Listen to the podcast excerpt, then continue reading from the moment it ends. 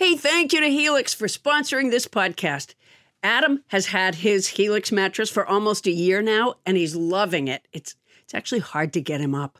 In fact, he won't stop talking about it. You'll understand what we mean when he goes into detail. Thank you for the detail, Adam, later on the episode. But for now, we want to tell our listeners about a special deal going on.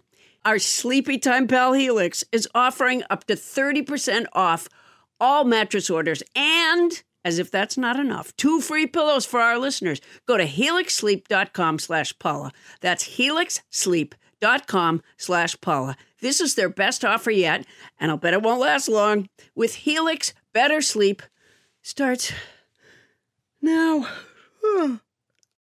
When you need mealtime inspiration, it's worth shopping Kroger, where you'll find over 30,000 mouth-watering choices that excite your inner foodie. And no matter what tasty choice you make, you'll enjoy our everyday low prices, plus extra ways to save, like digital coupons worth over $600 each week. You can also save up to $1 off per gallon at the pump with fuel points. More savings and more inspiring flavors make shopping Kroger worth it every time. Kroger, fresh for everyone. Fuel restrictions apply. Testing, testing. Okay, that looks fine. This is, this looks fine. It's all fine. my, my entire front lawn is exposed, but it's fine. There's a trench. It's like a deep, deep trench. A dog could fall in there and die, but it's fine. Here we go. Coming to you live from our houses in Los Angeles, California, it's Nobody Listens to Paula Poundstone, your comedy field guide to life. Tonight, people, people who bug people are the annoyingest people of all. Now that we're seeing people again, how do we deal with them? We forgot, especially the difficult ones. Am I a difficult person? You can tell me. Do I get clingy and needy? And why won't you just talk to me? Don't walk away from me. Anyway, our friend Professor Jonathan Bowman is here to help us cope with each other. And if that's not enough wisdom for you, we've got another big bucket of sagacity for you. It's the return of the quote party. I'm Adam Felber, this podcast's Captain Von Trapp, trying to keep my unruly brood in line and put their best, most mannerly feet forward as they enter polite society.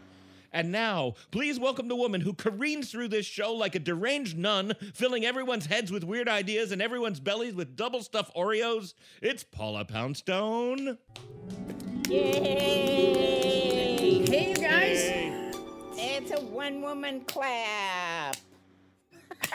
That's right. Toni, Toni Anita Hull is uh, is off at Disneyland tonight. Yeah. She's Yeah. on vacation, Yeah. so Bonnie's going to have to be a one woman cheering section. Yeah, I guess so. Yeah. Uh, what you know what? The whole day has just been stuff like that. Just stuff. You know what I mean? What a day. The first thing that happened is I got a phone call from Bonnie asking if I had read her email. I hadn't. Well, it turned out our newest episode had dropped today, and somehow it came out like Ricky Ricardo's movie audition film when Lucy edits in her and Fred and Ethel. Nobody's on Facebook let out a, a collective cry for help. One listener asked if it was performance art. It wasn't. It wasn't. No, it was a it was a cock up. Yeah. it was it was not good. Uh, we took it down, fixed it, and put it back up. But this this required me to to listen to the episode to be sure that it was correct. And I'm gonna tell you a secret, you guys.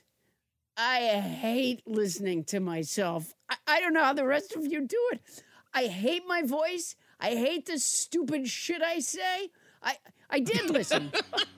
I mean, when I say nobody listens to Paula Poundstone, I'm on their side. I understand. I didn't say they should. I just said that they don't. Uh, uh, you know what? I did listen though, and I'm so glad that I did because uh, when I was listening to the book club part, I realized something about why I don't like Eat, Pray, Love. I, I heard myself say in that episode that I didn't like Elizabeth Gilbert or her book because she's self centered. But then, and I was sifting while I was listening, and all of a sudden it dawned on me I dropped my sifter. It struck me like lightning. I'm self centered. That's why I don't like the book. She never mentions me. the, the, and it turns out I got thinking about it. I thought, I thought that's why I didn't like The Sun Also Rises or, or The Great Gatsby or The Sound and the Fury. They don't mention me at all. It's almost like all of the great works of literature fail to mention you. Well, precisely. I, I hated Dostoevsky's The Idiot because I was so disappointed. I thought for sure I'd be all over that book, but nary a word. I, I realized that I just took us right into the book club meeting without you even. And you and you can't because I don't want to uh, hit you with the self-centered stick any harder than you're already hitting yourself. Um, Yes. When you listen back to this podcast, if you do, Did I you will forget? notice. You will What is notice. the you matter will notice. with me? Oh my gosh! Did I for? Okay, wait. I'm not going another step until I thank house band returning champ Aedan MacDonnell from Los Angeles on the harp. Thank you very much, Aiden. You sound wonderful, and I, I, you know, part of the reason I didn't thank you right away was you hadn't said anything about me yet. But now I realize my mistake. So thank you so so much. Um, wow, Paula, you know, it, it's been chaos over here today, too. While nobodies were dealing with the tragedy of a show that sounded like performance art, I was just having a routine surveying of my plumbing system happening. Uh, What do you mean and- a routine and- surveying? well, we needed we needed to look in the drains. We might do some work soon, so we just sent a camera down there. Yeah. Uh, the, the minute they cleared some soil off my pipes, the clay pipes in the front of the house crumbled Yeah. to the ground. And so, like, Oh, I, I needed an instant estimate. The water had to be shut off. Everything. It was just, it's going to be a big thing. we were dealing with it Oh, all day today. Oh my gosh. All right. Who's it? Well, It was a bad day. from that unpleasantness, let's get to the unpleasantness that we call the Nobody Listens to Paula Poundstone Book Club. I'm bringing it to order. We're reading Yay! Eat, Pray, Love. Yeah. All oh, right. Oh, Now, yeah. we read Eat, Pray, Love. I think it was chapters 56 to 65 this week. No, it was 46 to 50. No, Yeah, it I think is. you're- I think you're It's right. 46 to 56? 46 to 55. Yeah, that's it. Bonnie read another book entirely. No, I didn't. I doubt Bonnie is Bonnie- reading this book, and, and Toni's not here. So, Paula, why don't you lead us off? Uh, She's on the ashram in uh, India, and uh, she's feeling light penetrating her entire soul, and she's uh, also struggling with her inner demons. And occasionally she goes out into town or tells us an interesting story, but mostly it's more of Elizabeth Gilbert being Elizabeth Gilbert. No, mostly in this week's chapters, she's at it again. She just keeps crying. Alice in Wonderland didn't cry as much as this woman. Uh, uh, by the way, I didn't really like Alice in Wonderland either. So, so I'm not mentioned at all unless you count Tweedledee. In this week's chapters, Elizabeth writes to herself again and again. She keeps doing that thing where she writes to herself and then she writes herself back saying that she loves her and she won't ever leave her. What the, what the fuck does that mean? She's like the Kraken lawyer Sidney Powell, who says uh, she's been in herself a long time. yeah, that's that's God writing to her back. Not only that, she has dreams where yogis tell her that she's awesome and she just needs to become more awesome. And she has a friend, the really entertaining Texan that we know nothing about except that he exists to tell her if she could just get out of her own way, she'd be enlightened. Oh, yeah. Yeah. I, you can't quite figure out what he's doing there. He apparently has all the answers already. Um, Yeah, so why is he on the ashram? Yeah, he should be out plying his own wares uh, somewhere. Yeah, she does this weird thing where she writes to herself and then she feels that God is writing back to her. It happens to be in her own handwriting. So there's a person who feels good about themselves. Um, apparently, sh- like she's suggesting that she doesn't know, like until she reads it, what God said right? Like that it's somehow mysterious to her that her hand is moving and she's writing, but it's God respond. She could actually make one of those treasure hunts that I used to make for my kids where you hide a series of notes, each telling you where to look for the next note, and eventually they all lead to a gift. She could make one of those for herself because she doesn't have any idea. And she is constantly giving herself gifts. There's no doubt about it. Yeah. Listen, our problem with the episode that dropped today, um, that's just the universe speaking to us, surely. Yes, you know what? It was telling us that we don't love ourselves enough, and the lion inside our hearts needs to rise up and roar. You have no idea how much we love us. Yeah. No, I sat right down and wrote to myself uh, after that challenge this morning. And, uh, And what did you write back? well, you know, I didn't know what I had written until later. And I went and looked at it. And by the way, a lot of very swirly font I used. And my eyes were dotted with flowers, like how Amy Hayes wrote in the sixth grade. And apparently, God said, You fucking idiot. Oh, So, yeah, yeah, Oh. yeah. That's harsh language for God. God doesn't love you as much as he loves Elizabeth Gilbert. And you know, I, I, I want to say this about Elizabeth Gilbert. You know that Disney trope like Snow White and Cinderella where they wake up in the morning and they throw open their window and all the birds and all the butterflies just land on their shoulders and tootle a happy tune at them and all of nature conspires to love this woman. I feel Yeah. like Elizabeth Gilbert lives her life like that. Yeah, yeah. I think you're right. Yeah, I have that, but with spiders and flies. you throw the window open, and there's spiders and cobwebs. Yeah.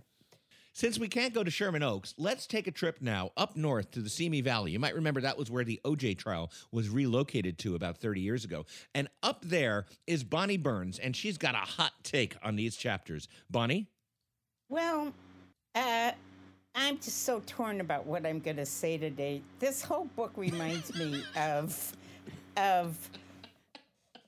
Oh wait, I have the theme song for the book club. I totally forgot to mention oh, that. Oh, for Okay. heaven's sakes! How could we have forgotten about Wait. that? I Huge know. oversight Okay, on here our part go. not to remind you to sing the theme song. I have a slight variation on it tonight. Okay. We've got a book club. We've got a book club. We've got a bookie, bookie, bookie, bookie, bookie book club. Tonight's episode Eat, Pray, Suck. Wow. Uh, Bonnie, are you Yeah, okay? it that's- sounded like you might that Yeah. might have been a death rattle at the end there. Are you all right? I thought I'd set myself up for what I wanted to say about this book. Yeah. Okay. I sit down to read it and I keep thinking to myself, how much more of this do I have to endure? You know, Adam, I'm starting to agree with you. I really don't think she had a lot of this experience. I think she sat down, like maybe she went to Italy on assignment, and then she went, I could write a really commercial book of like this woman who went to find herself. I'll throw in an ashram, I'll throw in meditation. Okay, I got divorced from my husband. I'll make up like a story about that. Oh, women like a thing about dieting. I'll eat. They'll love hearing that.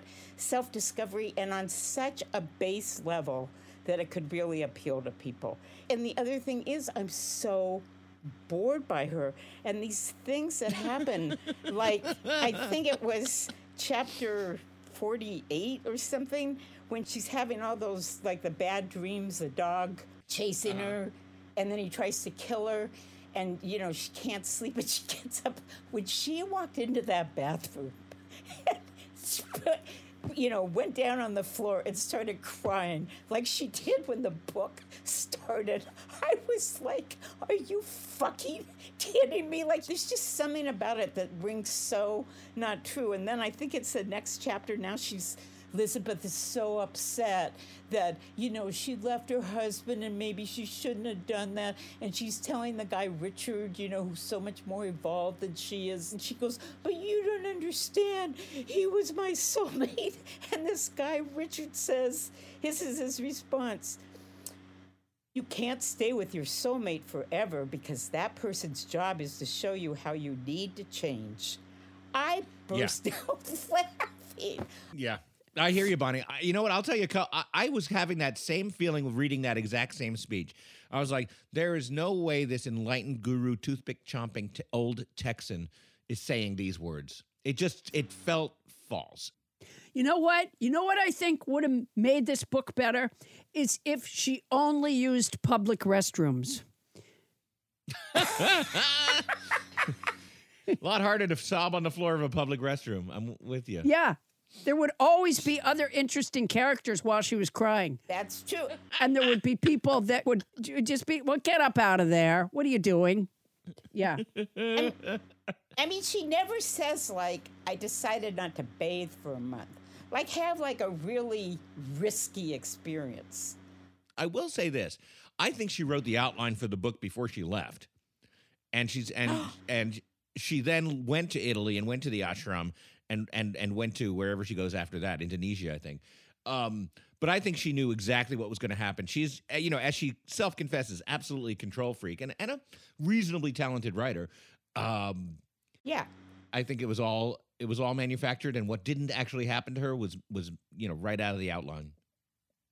I agree. And I think, you know, if you read some of these spiritual books, you could thumb through them and go, oh, Kundalini Yoga. Okay, I'll write about that. Like that happened to me. Oh, you know, this little pearl of wisdom. I'll put that down. Oh, you know, he breaks up with me and this happens. But don't you think if she's making it all up, it would be a little more interesting? That she would choose more interesting things? No, because like once you said to me that you thought that Trump picked a group of people to go after that he thought he could cultivate to support him. And I think she's written this book to appeal to a large group of people. We're reading it. So, so We're made to read We have to. she made that sale. you know, how is it that it was Toni who wanted to read this book and she's at Disneyland and we're all reading this fucking book? I don't know. I don't know. It's making So, me a little what? resentful, frankly. It is, but I'm glad. I'm glad that we all agree and we had a harmonious. I'm going to bring this book club to a close. It might be our first Eat, Pray, Love session where no one was censured. So, um, I'm going to draw down the hammer on that. Well done, everybody. I loved it. I loved the chapters. I think she's brilliant. I think that she did all of this stuff. Paula, we're censuring you.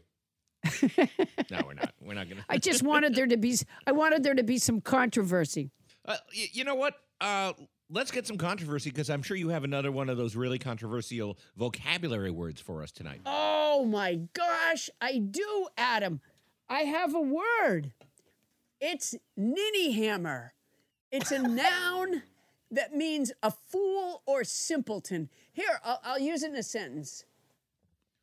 I push send without proofreading because I am such a ninny hammer.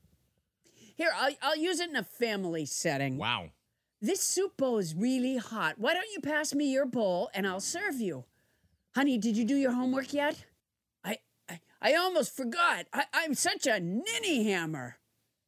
I hope you put my tools back after you use them. Fill my bowl to the brim if you would, dear. I didn't use your tools, Dad. I said I was a ninny hammer. It means a fool or simpleton. I didn't think I had a ninny hammer. I have a claw hammer and a ball peen hammer. Oh, this soup is hot. Why don't you give a man some warning, you ball peen hammer? Ninny hammer is a great word, It is. but I'm such a ninny hammer myself, I'll never remember it. So let me try putting it into the vocabulary song and see if that helps. All right.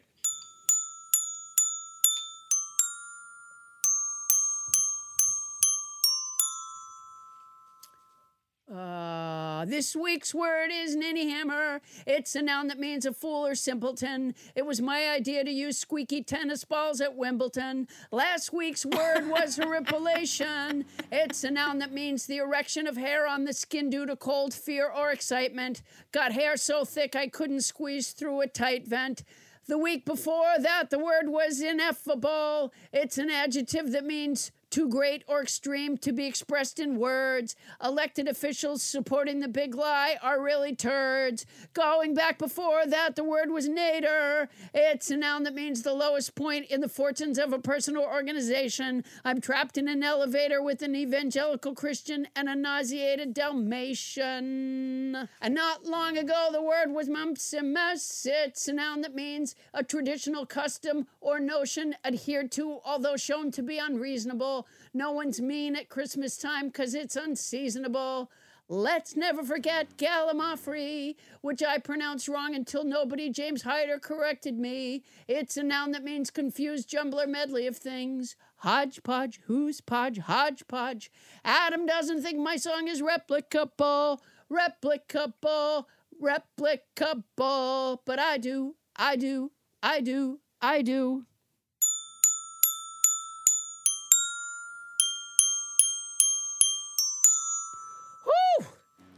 Right. Woo, there it is. Oh my God. That's great. Ninny hammer. Oh, it's such a great word. Yeah, but ninny means exactly the same thing. It must just be a shortening of ninny hammer. I don't know. Or, or it could just be a tool. A tool. It could be. All right. Coming up, Jean Paul Sartre famously wrote, Hell is other people. And then he added, especially the way Albert slurps his soup. We'll learn how to handle our fellow humans next on Nobody Listens to Paula Poundstone. Adam doesn't think my song is replicable. Replicable. Replicable. Replicable. But I, But I do.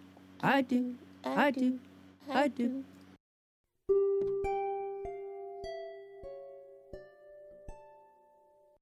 Adam, you know I have a house full of cats and a couple of big dogs.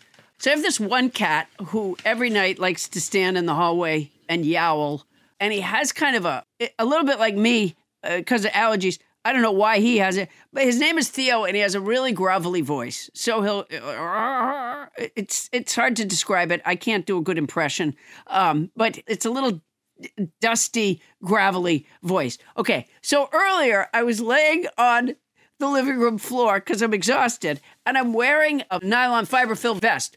As I'm laying on the floor, Theo shoves his head through one sleeve of the vest and crawls up and is now stuck inside in between my back and the vest and is yowling because he can't get out. And then finally his head comes out the other sleeve and he goes out. What's not to love? That's what I say. What is not to love? Which brings me to this. Today's episode is sponsored by the ASPCA Pet Health Insurance Program. Your pet is part of your family, you know that already, and you want the best for them no matter what. But vet bills can really add up. Go ahead, ask me. That's why you should check out pet insurance. And with ASPCA Pet Health Insurance, you can focus on the care your pet deserves and cover what matters most. The ASPCA Pet Health Insurance Program offers customizable accident and illness plans, making it easier for pet parents like you to help your pet get the care they may need. The ASPCA Pet Health Insurance Program has been around for over 18 years and they've helped more than 600,000 pets during that time. That's a lot of pets. Sure they allow you to customize your plan, helping ensure that your pet's plan is as unique as they are. because vet bills can really add up, especially when you're least expecting it. It's simple. Use their app to submit a claim, and you'll receive reimbursement for eligible vet bills directly into your bank account. To explore coverage, visit ASPCA petinsurance.com slash Paula. That's ASPCA. We spell that A-S-P-C-A. Petinsurance.com slash Paula. This is a paid advertisement. Insurance is underwritten by either Independence American Insurance Company or United States Fire Insurance Company and produced by PTZ Insurance Agency Limited. The ASPCA is not an insurer and is not engaged in the business of insurance. And if you're going to do it anyway, Use our code. Hey, Paula. You know, every once in a while we get a new advertiser that I get super excited about. And I have to say, just because of the circumstances of my life, right now I'm really excited about our new advertiser, Quince of Quince.com, the clothing provider.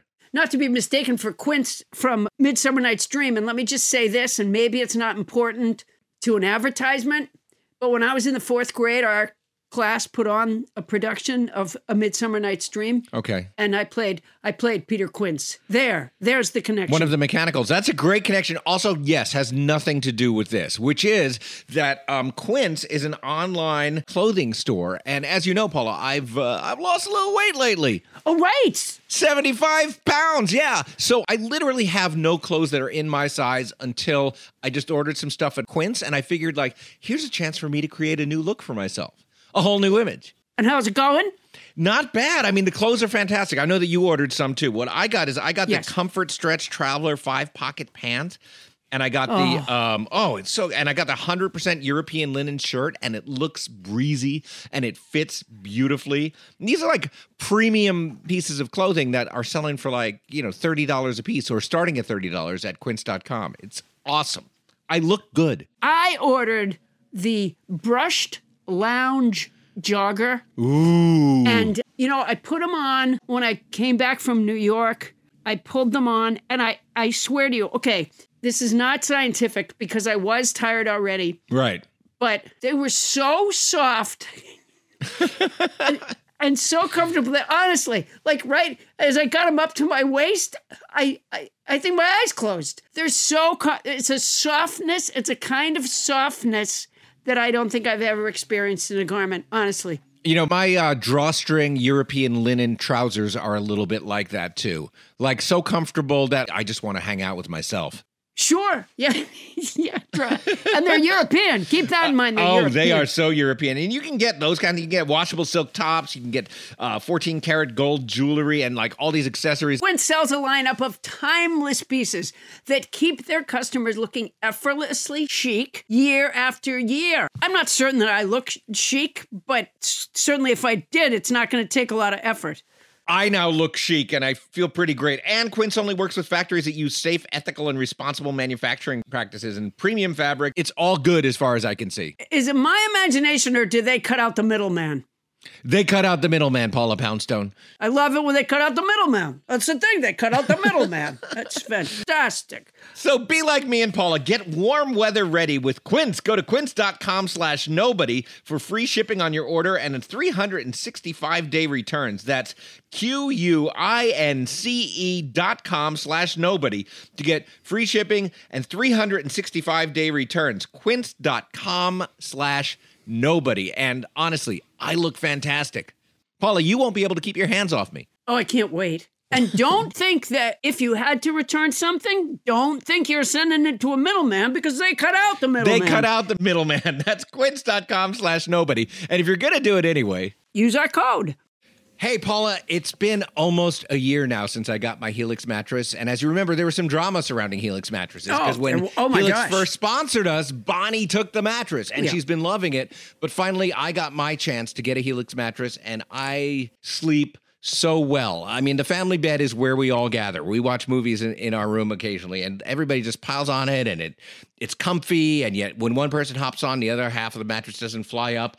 I'm a fan. Well, you know, Adam, everybody is unique and everyone sleeps differently. That's why Helix has several different mattress models to choose from, each designed for specific sleep positions and feel preferences.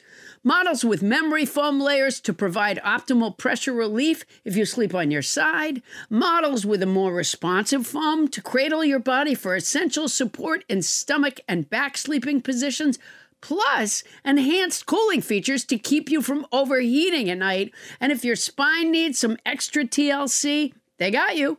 Every Helix mattress has a hybrid design combining individually wrapped steel coils in the base with premium foam layers on top. It is the perfect combination of comfort and support. I agree with that last bit. I don't get all the technical stuff about the mattress, but it is soft and supportive. Helix offers 20 unique mattresses the award winning Lux, which I got, and ultra premium elite collections, the Helix Plus, a mattress designed for big and tall sleepers, and the Helix Kids mattress designed for growing bodies and endorsed by child sleep experts. And my daughter now wants one. So, how will you know which Helix mattress works best for you and your body? You go to their website, take the Helix sleep quiz, and you find your perfect mattress match in under two minutes.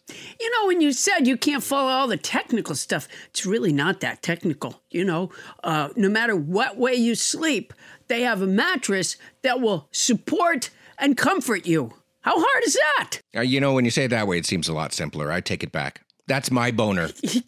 And your personalized mattress is shipped straight to your door, free of charge. And Helix knows there's no better way to test out a new mattress than by sleeping on it in your own home. That's why they offer a 100 night trial and a 10 to 15 year warranty to try out your new Helix mattress. Well, I like that there's a warranty, but they can pry that mattress from my cold, dead hands. I took the sleep quiz. I was matched with the Helix Midnight Lux. I got the Lux, and I love it. It is such an upgrade from my old mattress. You know, I think Bonnie got the midnight lux She did. too. Yeah. You're not here.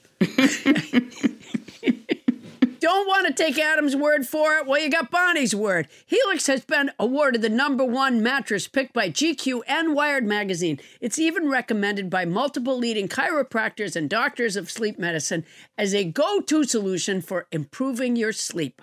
Your sleepy time pal Helix is offering up to 30% off all mattress orders and two free pillows for our listeners. That's a lot, and it's already not that expensive a mattress. Go to helixsleep.com slash Paula. That's helixsleep.com slash Paula. This is their best offer yet. It's fantastic. It won't last long. With Helix, better sleep starts now. Well, not right now. And if you're going to get it anyway, Use our code.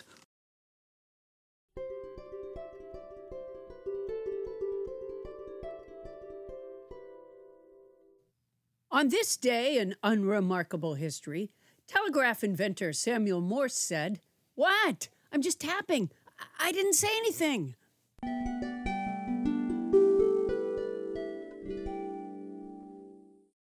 thank you, house band Aedan MacDonnell and Paula Poundstone. Um, you are back on the road. I'm back on the road. You, you know what? I don't. I was never that good socially to begin with, but now let me just say I'm a little on the rusty side. I, I was just uh, uh, up in San Francisco at, at Comedy Day in Golden Gate Park, and people would come up and talk to me, and I couldn't tell if just everyone was saying weird shit to me, which it felt kind of like. Um, but I just felt like I didn't know what to say. Wow. And is was that worse than it was before the uh, pandemic? Yeah, seems to be. Dealing with people can be hard, but Paula, this is going to shock you. What? We, by amazing happenstance, have an expert in that subject right here, right now.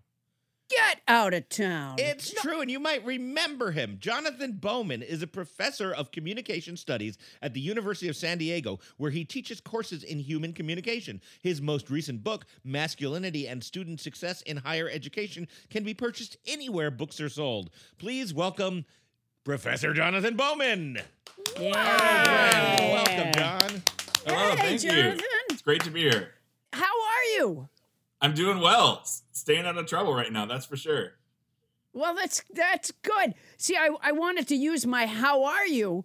um, t- because that's a tried and true uh, conversation piece in a social interaction. I'm trying to be at my best. So I'm really strong in this. I think everybody's gotten a little rusty. Uh, I'm having trouble sometimes even like navigating the grocery store. I mean, it's it's a whole different world just because we're all a little rusty. Yeah, I was in the grocery store the other day and I just went up to a total stranger and I grabbed him by the collar and said, Where are the fucking raisins?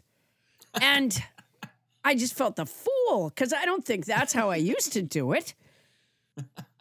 You know, what's interesting, right, is we have the content information and then the relationship information, and that's those are both a part of all the things that we usually include in our messaging.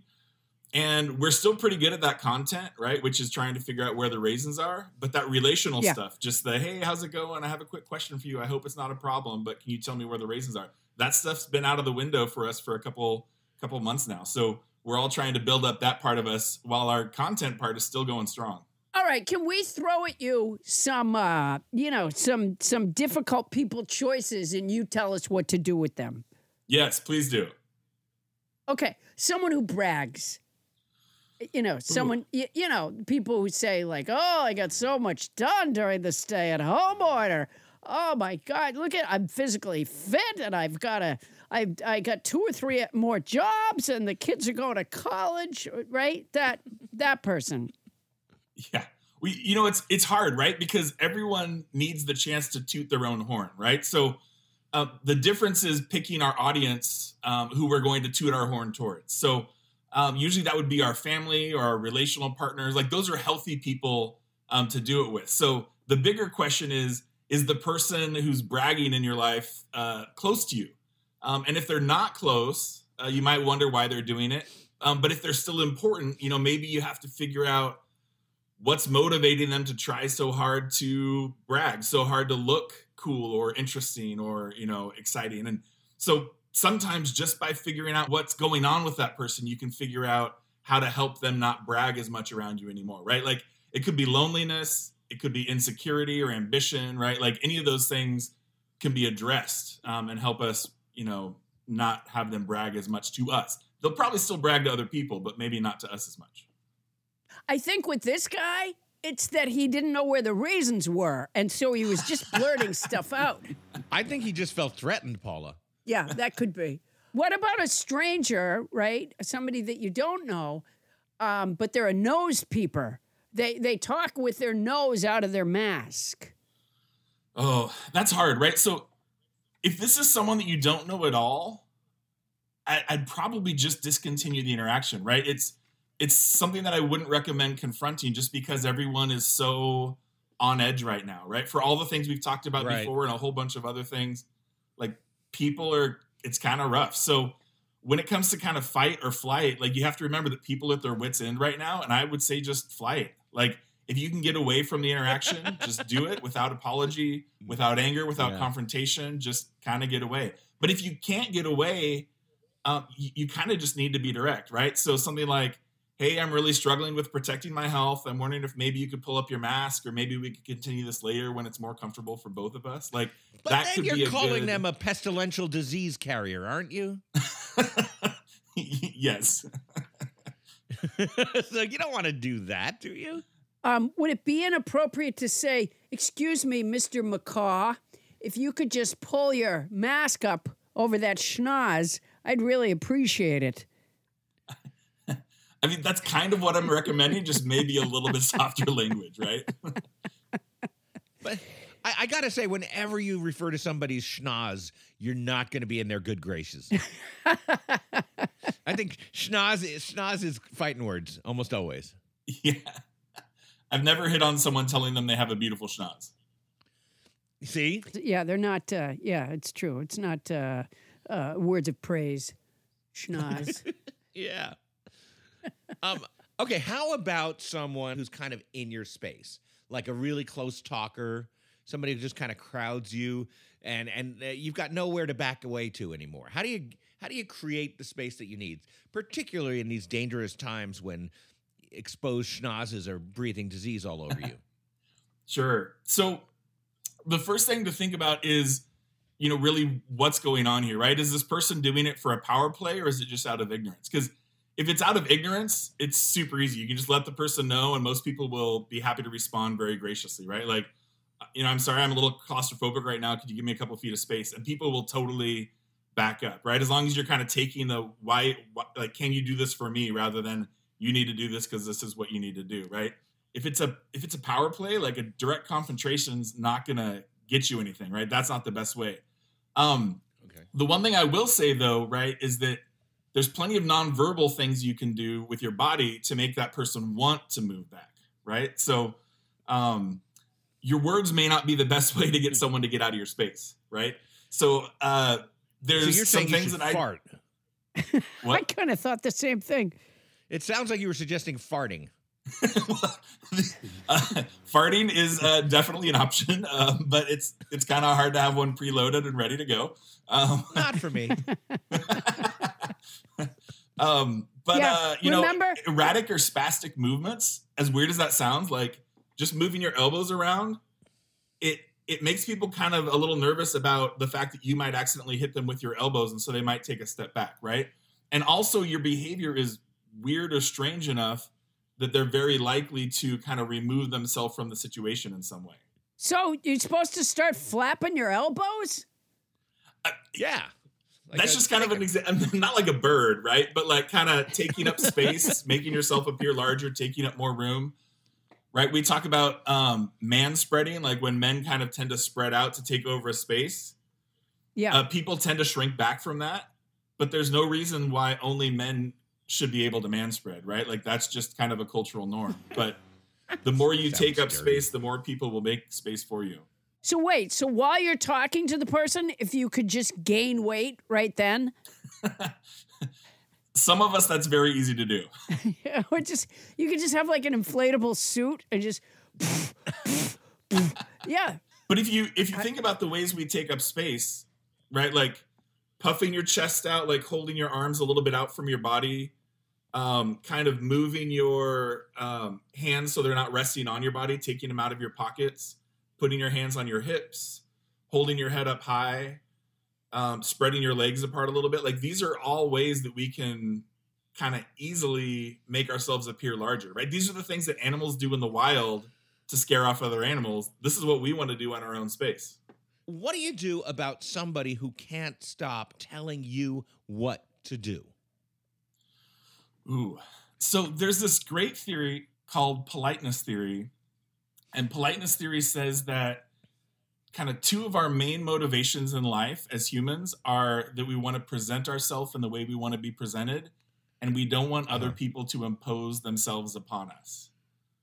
And so this really says that what you're feeling is like one of the primary irritants as a human, right? Like this idea that someone else is telling you what to do, someone else is trying to force you to do something, right?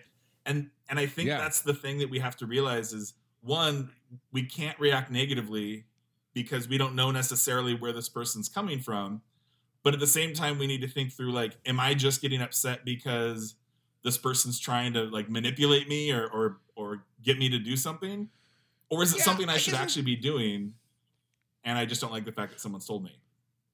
Well, well, there's definitely all of that, but I have at least one relationship in my life where it's just somebody that you know I, I see more or less day to day. We we you know we kind of work together, and it's just somebody who just tells me what to do at all times. Has a better reason why why their way is better than my way. Also, sometimes there's this sort of, sometimes it can be something that is so obvious to do, That you don't need to be told. Yes, right, that it needn't be said. And then it just feels like, uh, like the person thinks you're an idiot. So in that case, you need to think like, how much do I really care about this person? How much do I care about this relationship? How much do I need to really stay in it? And if it's something that you're going to need to stay in, something that you need to continue, then confrontation in a calm, uh, kind of slightly removed from the moment when it happens kind of conversation, like that's going to be a really great way to kind of broach the subject. It's it's much worse to immediately say like, "Oh my gosh, you're telling me stuff I already know and you're driving me crazy," right? That's not going to work. Okay, that makes sense to me. That helps. I got to make a phone call. Can you excuse me for just a second? Sure. No, I'm kidding. Hey, you know, um, Kendall Jenner once said, Wait a minute. I was going to call my friend and What the tell fuck? Oh. I guess I guess that wasn't clear. Hopefully, it'll be clear to some of our listeners. Um, you know, Kendall Jenner once said, "There's a lot of annoying things about me." I'm taking her out of context, but you know what? I'm comfortable with that. Don't judge me, Bowman. I need this. We'll discuss more productive modes of social interactions when we come back.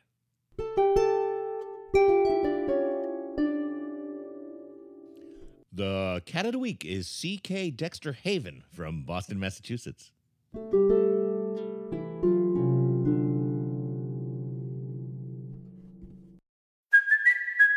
Kaley Cuoco for Priceline. Ready to go to your happy place for a happy price? Well, why didn't you say so? Just download the Priceline app right now and save up to 60% on hotels. So, whether it's Cousin Kevin's Kazoo concert in Kansas City, go Kevin, or Becky's Bachelorette Bash in Bermuda, you never have to miss a trip ever again. So, download the Priceline app today. Your savings are waiting. Go to your happy place for a happy price. Go to your happy price, Priceline.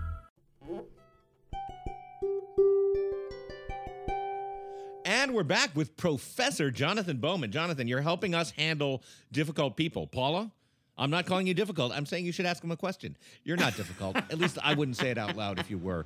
Uh, you- You're fine, Paula. I get along with you very well. No annoyances. We're friends. very good friends. Uh, Thank you, Adam, for, uh, for th- thank you for uh, smoothing over any challenges we may have. Uh, so, Jonathan, what what about somebody who lies? Oh. Ooh. Yeah, that's probably one of the most annoying ones of them all. Um, okay, so if someone is lying to you and they're lying to you regularly, it's not just like a one-time thing, but it's something that happens frequently. I think the most important thing is to really think about how much you need that person in your life. And that sounds harsh, but a lot of times these are optional relationships, and maybe we should, uh, you know, rethink uh, whether or not that person is really worth spending time around, right? Because you're always going to be living in wonder about if whatever they're telling you is true. But a lot of those relationships are necessary, right? They're ones that we can't easily change. They're your kid or your parent. They're your um, boss, and you need the job, right? Those kinds of things. So in Mhm. that case, you need to really, you know, think through um, what's going on. And I think one of the first things to do is to think about, you know, why is this person motivated for lying? Like, why are they lying? Um, does the lie benefit themselves? Does it benefit you or does it benefit your relationship with them, right? Those are kind of the three primary reasons why someone would lie to you, right? They're Mhm. trying to either like help themselves, help you, or help the relationship that the two of you have. And I think it's it's oftentimes much more acceptable uh, for us sometimes if we're able to realize that the person is lying to make us feel better, right? We still don't like the behavior, we still don't want it to happen. Um, but if that's the reason, if they're trying to protect us, then that's when you can have a good, honest conversation and say something like, "Hey, you know what? I know you're trying to protect me, um, but I'm strong enough to handle this on my own. Like, I, I'd prefer you just to be honest. Like, that's going to be the best way to really uh, reach me. Um, um, so, so I think it's you know trying to figure out like these lies are they are they you know quote unquote good lies or are they bad lies, right? And in that case, if you are stuck with someone who's a liar, you can't get rid of them. You recognize that they're lying mostly for their own good, and you can't remove yourself from the situation. I think the only thing you can do is really just keep track and remind yourself before interactions with them that they are likely lying to you, right? And this is the least desirable option, but it'll at least protect you from believing their lies again, right? Going into every interaction with them, assuming, hey, you know what? This person has a history of lying to me. They're probably going to be lying to me again. Let me at least take this with a grain of salt. I'm going to keep an open mind still because I need to for my own sanity, but just remembering in the back of my mind that there's a possibility that this person is lying to me. You know what Good. I u- what I usually, and this is probably not right, but what I usually do when somebody lies to me is I say, um, "Oh, I forgot to watch you on Fox last night." Oh yeah, that's a good way to do it. Yeah, yeah. Um, let me ask you about another one that's a big pet peeve of mine. Somebody who's habitually late. Now, to me, that's that that it just enrages me because it feels like that person lives in a world where they never have to wait for anybody because they're making everybody wait for them. Yeah. Um, and it just drives me out of my gourd. Um, what do you do about that kind of thing? I, I actually caught myself apologizing to someone because I was only two minutes early to something uh, about two weeks ago, and then I realized like, oh man, I'm the one with the problem here. Um, so I think when it comes to um, like being late, um, this is a cultural thing. There's actually a whole study of this called chronemics that studies how um, different cultures use time differently, and how even within the United States there are different time cultures. Right, so it could have been based upon your cultural group, but also even your family group and how you process time as a child growing up. Wow. Well, no, I'm talking about somebody who every time this person walks into the room and arrives late says, "I'm sorry I'm late," and then tells you a story as to why that is. So in that case, right, one thing to do would be to do something important or interesting or fun right at the beginning of your time together and not be able to include them, right? And it can be something really stupid or silly, like um, you know, I, I heard of people, you know, bringing snacks that are divided evenly based on how many people are there at the beginning of the meeting. Like, oh, I brought a cinnamon roll. There's five of us here. I'm going to cut it in five pieces, and everyone gets one except for the person who's late. And it sounds kind of silly, Oh. but if that person likes cinnamon rolls, they're going to get there a little bit earlier the next time, just in case. Yeah. Or you say like, you say, "I already gave out the bags of cash." Oh, I'm sorry. I- I would say if you're listening to us out there, you nobodies, if you're familiar with never waiting around for anybody when groups of people meet up and you're never waiting around, think about why that is. Never. w- Oh, I see. Well, there's always got to be a last person that joins. Yeah, but if you're always the last person, I'm just I'm just reaching out. I'm hoping that people will hear me. oh, so you're hoping to change the to change the world with this? I'm trying. Yeah, As- yes, as opposed- people. It's just within 15 minutes of when you say you're going to be at lunch. But Jonathan is here to help us figure out how to cope with these difficult behaviors or these difficult people, not to help you change people. Like the, the, the idea is how do you cope with it? I, I'd rather they did, but okay, you're right. You're right. I know you're right. Carry on.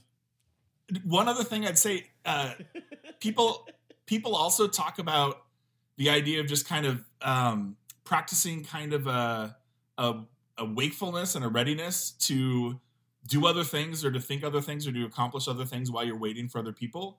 And I don't love that as a suggestion, but people claim that it works pretty well. So um, I might show up somewhere and bring a book that I don't have to like get deeply into, knowing that they'll probably be about five minutes late and knowing that because of my personality, I'll be there about 10 minutes early that gives me 15 minutes to uh, send a couple of emails, send a text message, or to read a little bit of a book. And that can kind of help me reclaim that time so I'm not just looking at my watch and tapping my foot and hating the person that's making me wait there.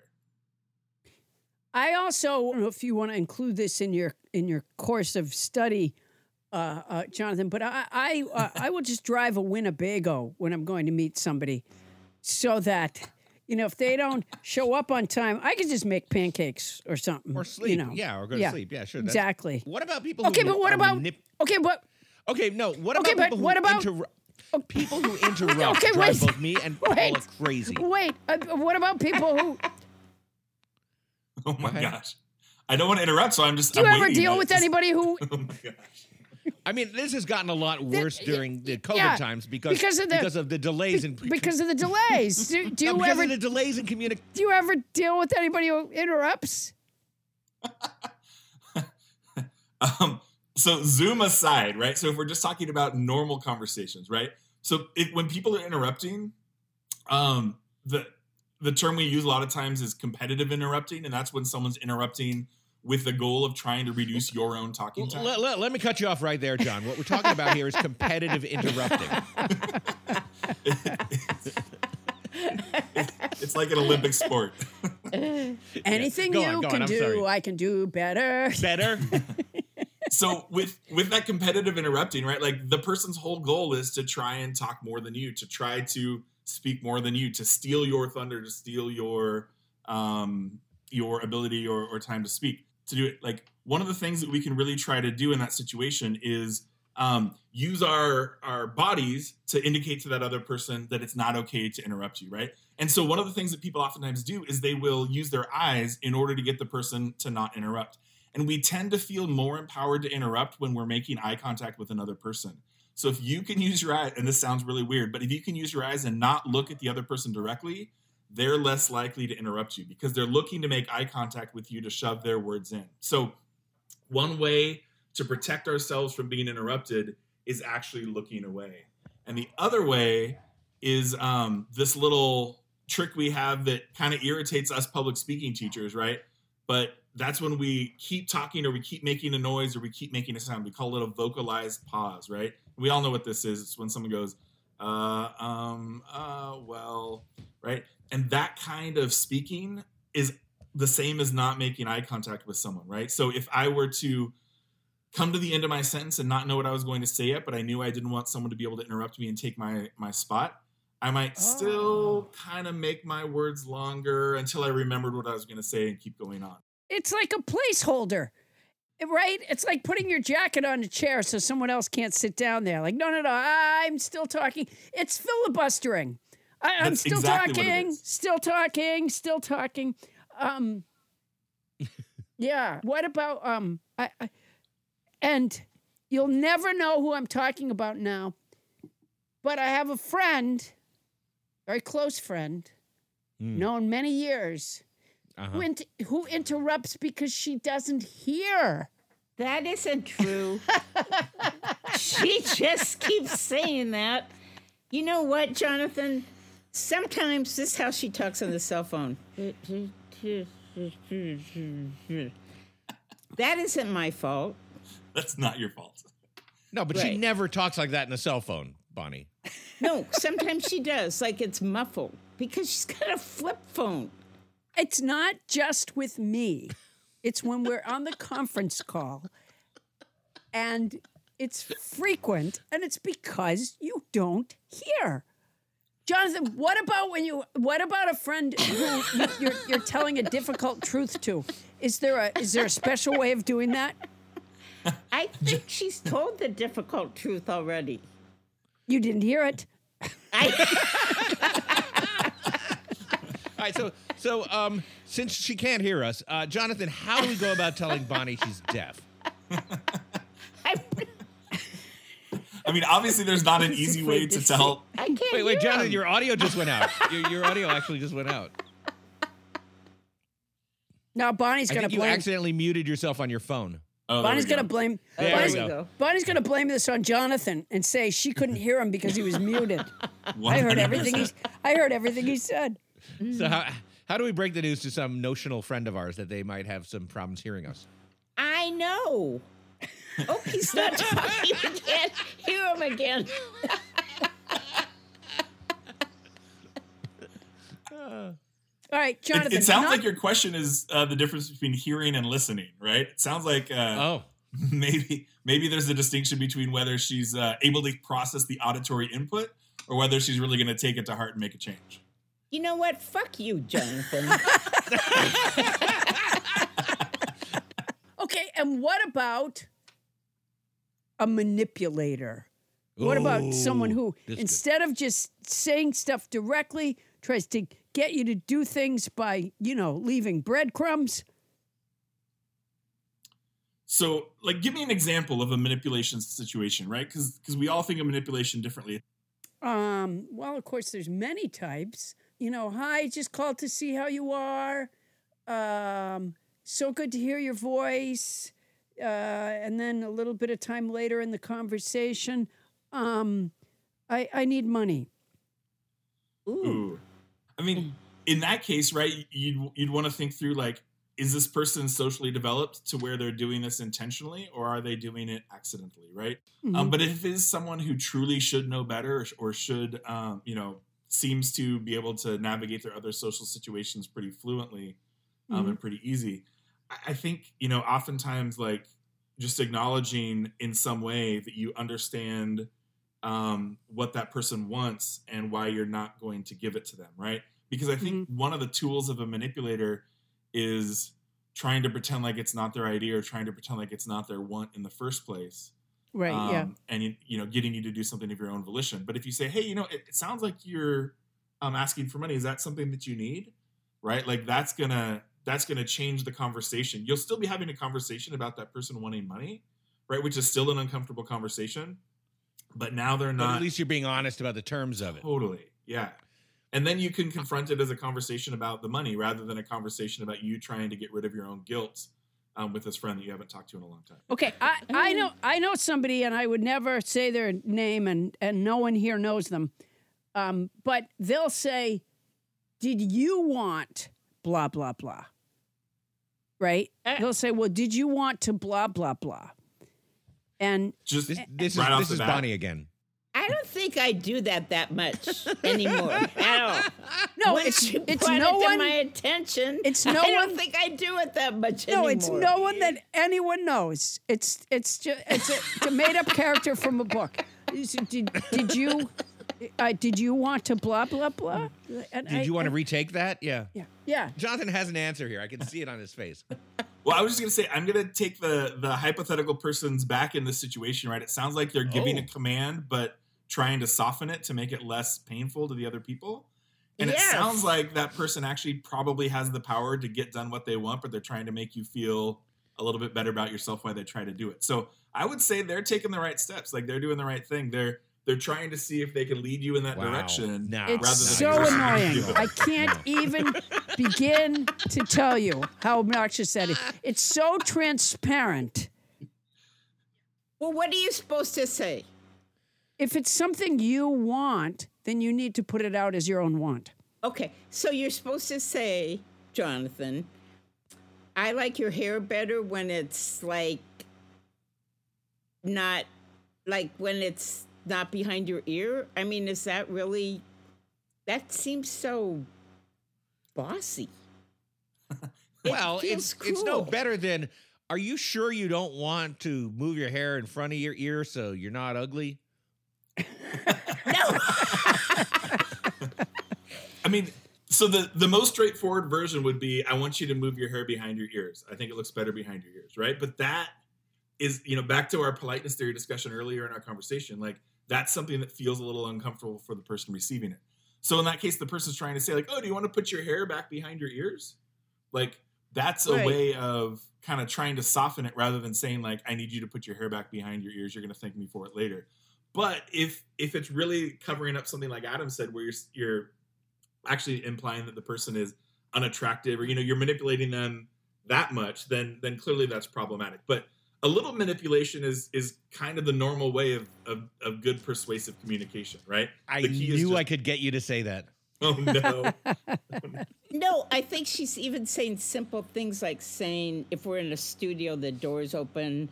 I might say, "Do you do you guys want the door open?" And Paula feels like what I'm saying is, "I'd like to get the door closed." No, it's some. It's not you. It's somebody else entirely. It's somebody that nobody here knows. I mean, direct communication is always the preferred method, right? Unless it's like rude or evil or or you know particularly bossy, and in that situation, softening it some way. But you could say like, please, right? You could say like, hey, you know, please, I'm wondering, can we can we shut the door, right?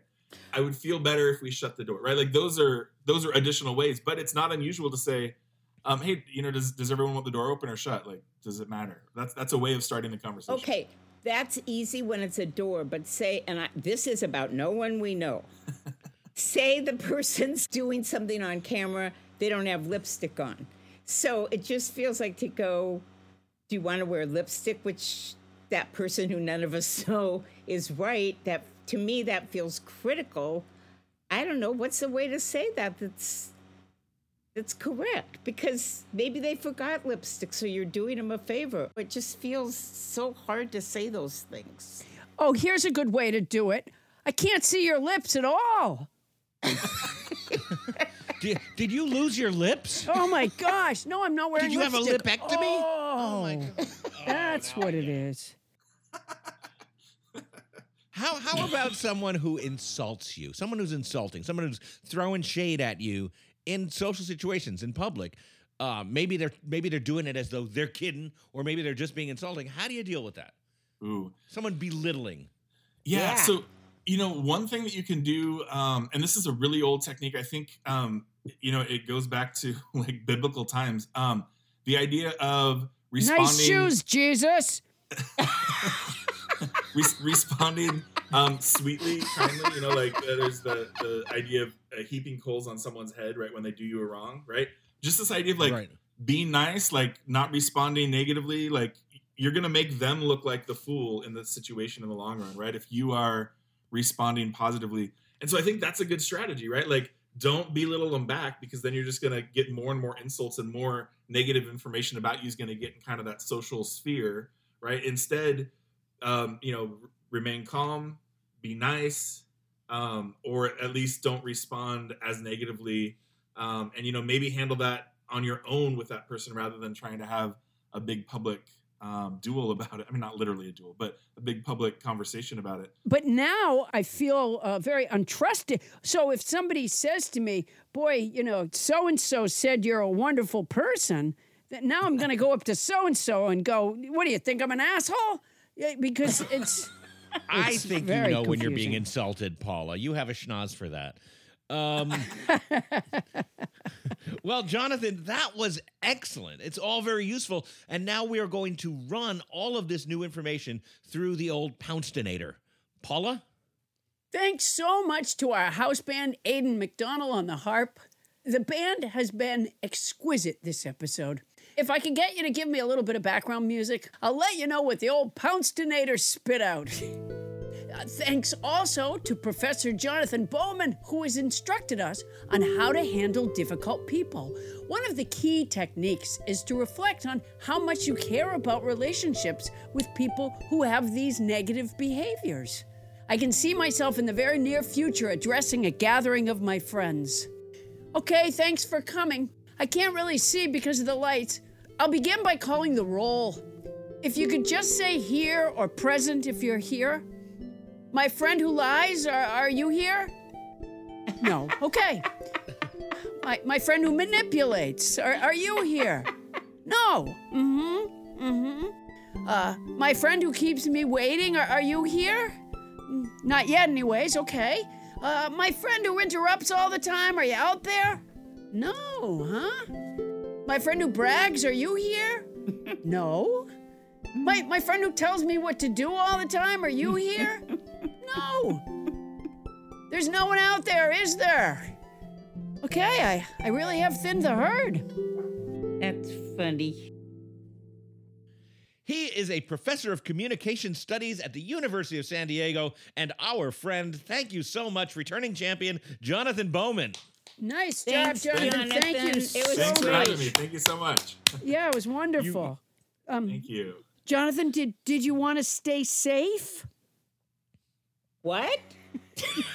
I said, did you want to stay safe? Normally, I would say to someone, "Hey, uh, take care of yourself, stay safe." But I'm, but I didn't want to tell him what to do. Oh boy. Oh, we're gonna be squabbling all night. That was a deep Oh, one. I get it. I get it. Jonathan, Jonathan, What? did you want to wear lipstick?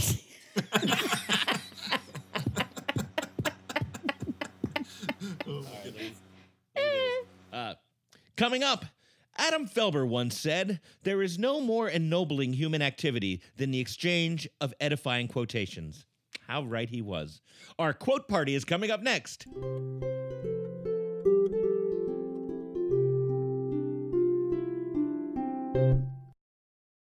Thank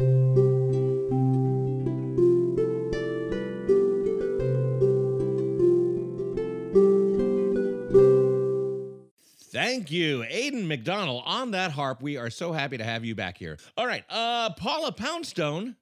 yes. I think it was Paula Poundstone who said, Hey, Adam, let's do quote party this week. Quote party. We got quote party. We got quote, quote, quote, quote party. Thank you, Bonnie. Right off the top of my head. No.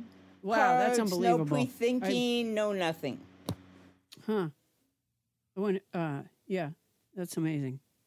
Want to hear Just it amazing. again? I wonder, I, I wonder if if the guy. No, I wonder if the guy from uh, Queen just came up with it like that. You know. That's amazing. Um, so What was that? Wait, wh- what is happening here? I don't know. Bonnie is uh, as she tries to make adjustments socially. Uh, and we didn't talk to uh, Professor Bowman about this, but as she tries to make adjustments socially, it seems like something else uh, goes haywire for her.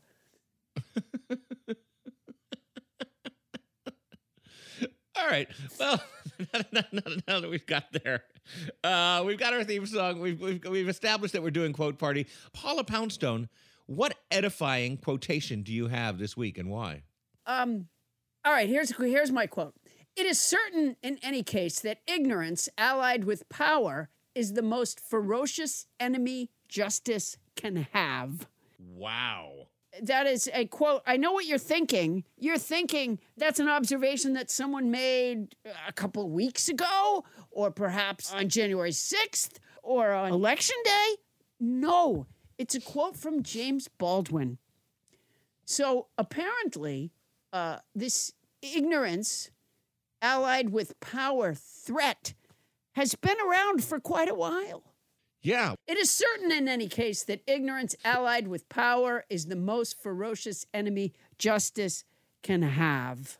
Was it somebody who had uh, had a chat with uh, Ted Cruz or, or, or Rand Paul? Uh, no, it was James Baldwin.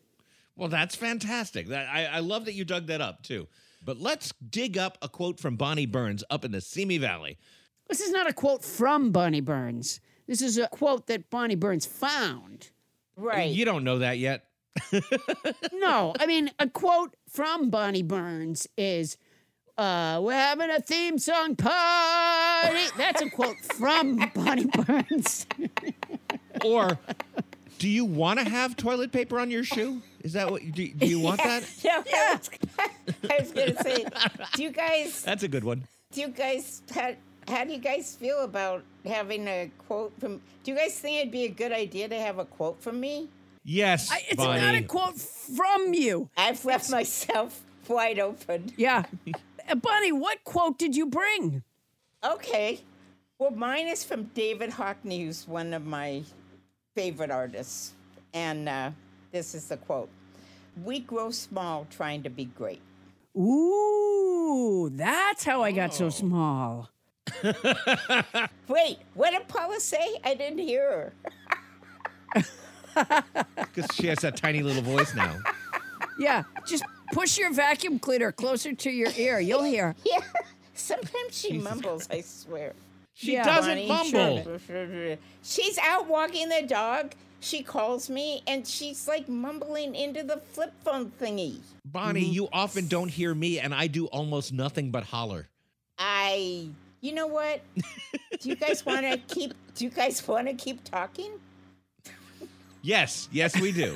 um, and we're going to. Okay. I'm so glad that we had Professor Bowman because, I, I, I- and unfortunately, what we've accidentally done is reinforced some of these traits instead of found a way to cope with them. Yeah, we've. Now I have to ask him about that. Okay, we grow small trying to be great is like I like the quote, and it's like a philosophy that I have. Really? I don't think you should strive to do something because, like, oh, I'll do that to be great. I don't think that's a reason to do something. Oh, I, I think see. you do it because it's like creatively satisfying or it's satisfying, not because it'll make you great or famous. I like that. Yeah, Sure. I like the quote. Uh, I think you took that from a, a bigger quote um, because uh, right after that, he said, um, I'm going to try to use more green. I think he said, I'm going to try and use more blue. If I can, uh, Adam, yes, did you bring in a quote? I did, and I'm going to kind of pull a Bonnie Burns by first setting up why I brought this quote. As I told you at the beginning of this show, we've been having some severe plumbing issues at this house, and I was sitting around today with the guys outside coming to me, you know, every hour or so and going like, "Well, don't use the bathroom or the sink for the next 25 minutes." Realizing how important having flowing water in and out of your house is. I thought to myself, "Wow, when you well for quote party tonight, I'm gonna Bonnie. Am I getting in the way of you making salad?" No, Bonnie's making lemonade. I thought I'd eat while you're talking. I'm really hungry. I thought I'd have a little snack. Okay, all right, okay. Nobody's, it's so important that you understand this. Okay, so we spend a lot of our lives with Bonnie calling us up, going, There was noise on your track. Can you? I- And I go, Geez, I just, I, I, you know, did you do anything? Did you use a different microphone? Is there, is there something wrong with the wires you're using? Every, every week, there's like, I don't know, there was a noise on your track. And meanwhile, she's about to fire up a Cuisinart. Uh, I- No, she's no. I can hear the chewing. She's already eating, Paula, and she's eating out of a out of a either a glass or bowl. ceramic bowl. That was absolutely the sound yeah, of like. a glass bowl with a fork. You can hear the chewing. Can you really hear the chewing? I don't think But I nobody's will hear the chewing.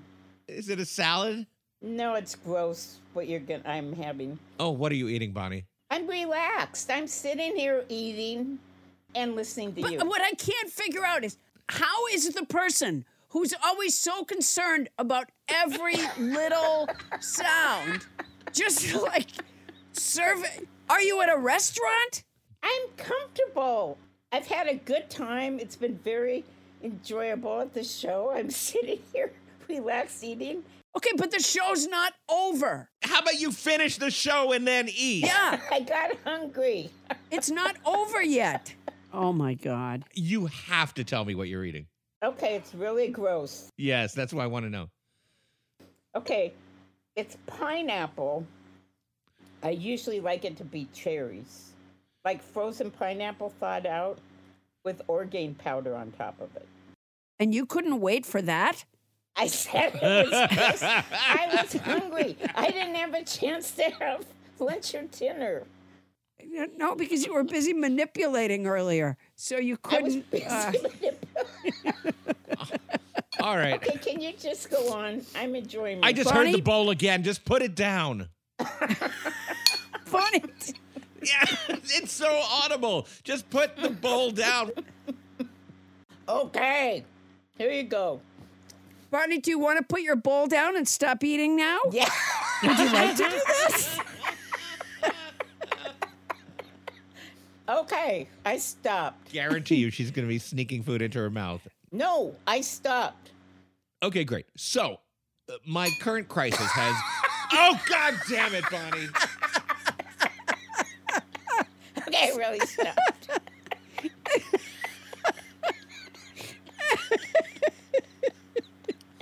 Oh, it's a good thing I'm shooting heroin on this show. Okay, here we go. Oh Um, my gosh. Adam, don't shoot heroin on the show because Bonnie will hear it. And she'll say, I heard. I don't know what it was on your can you track, just- Adam. I don't know what it was. Yeah. It sounds like it sounds like a needle going into skin. Yeah. Which one of you which one of you was shooting heroin while we were recording? Because I could hear. She's still eating. Honest to God, it- she's still eating. You can hear that? Yes. yes! I can't. Well, then, no, I can't believe you hear And if that. you if you would get your hearing aids out of your vacuum cleaner, you could hear it too. Well, it's taking you a long time to get through this. I'm enjoying myself. Yeah. Okay, I'll chew quieter. Oh my god. I'm still hearing spoon hit bowl. Oh my god. All right, I'm just gonna I'm just gonna Okay, bowl through. okay, Who I really cares? put it to the side. Great. So now you're eating on the side. Um, What if I use my finger? I use my finger. I think I think we might be done with quote party.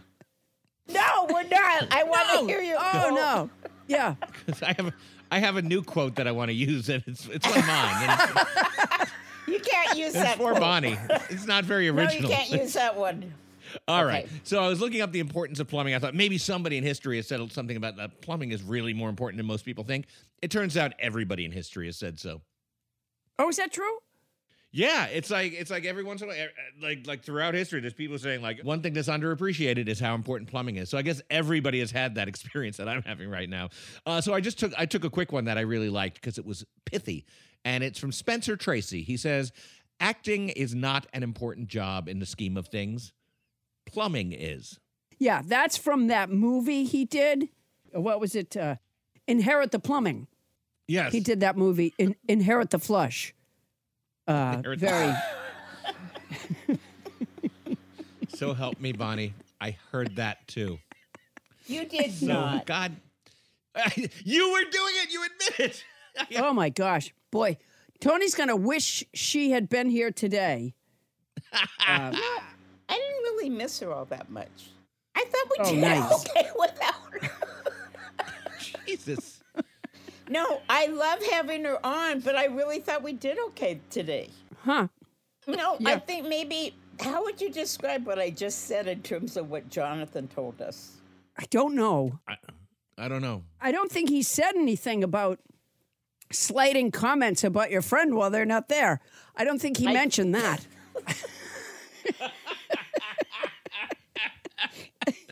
Yes, and with with that, ladies and gentlemen, that has been quote party. Uh, you know what? I think we should go a little longer so Bonnie can finish up her Orgain and frozen pineapple. No, it's thought out. You thought I out. think the show was going really good until Bonnie until Bonnie clicked on the feedback and then and then things went a little off off the rails. Yeah. Jeez. Nobody's. If you have questions or comments, drop us a line at nobody listens to Paula Poundstone at gmail.com. And Paula, Paula, what's going on in your Poundstone product empire this week? I'm gonna fix this bench while Paula tells us what's going on in the uh, Poundstone product empire. Adam Poundstone Industries, also known as Lipstick Nancy Incorporated, has had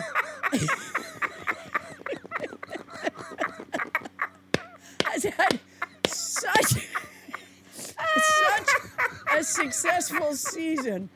Uh, you know, Dr. Monet,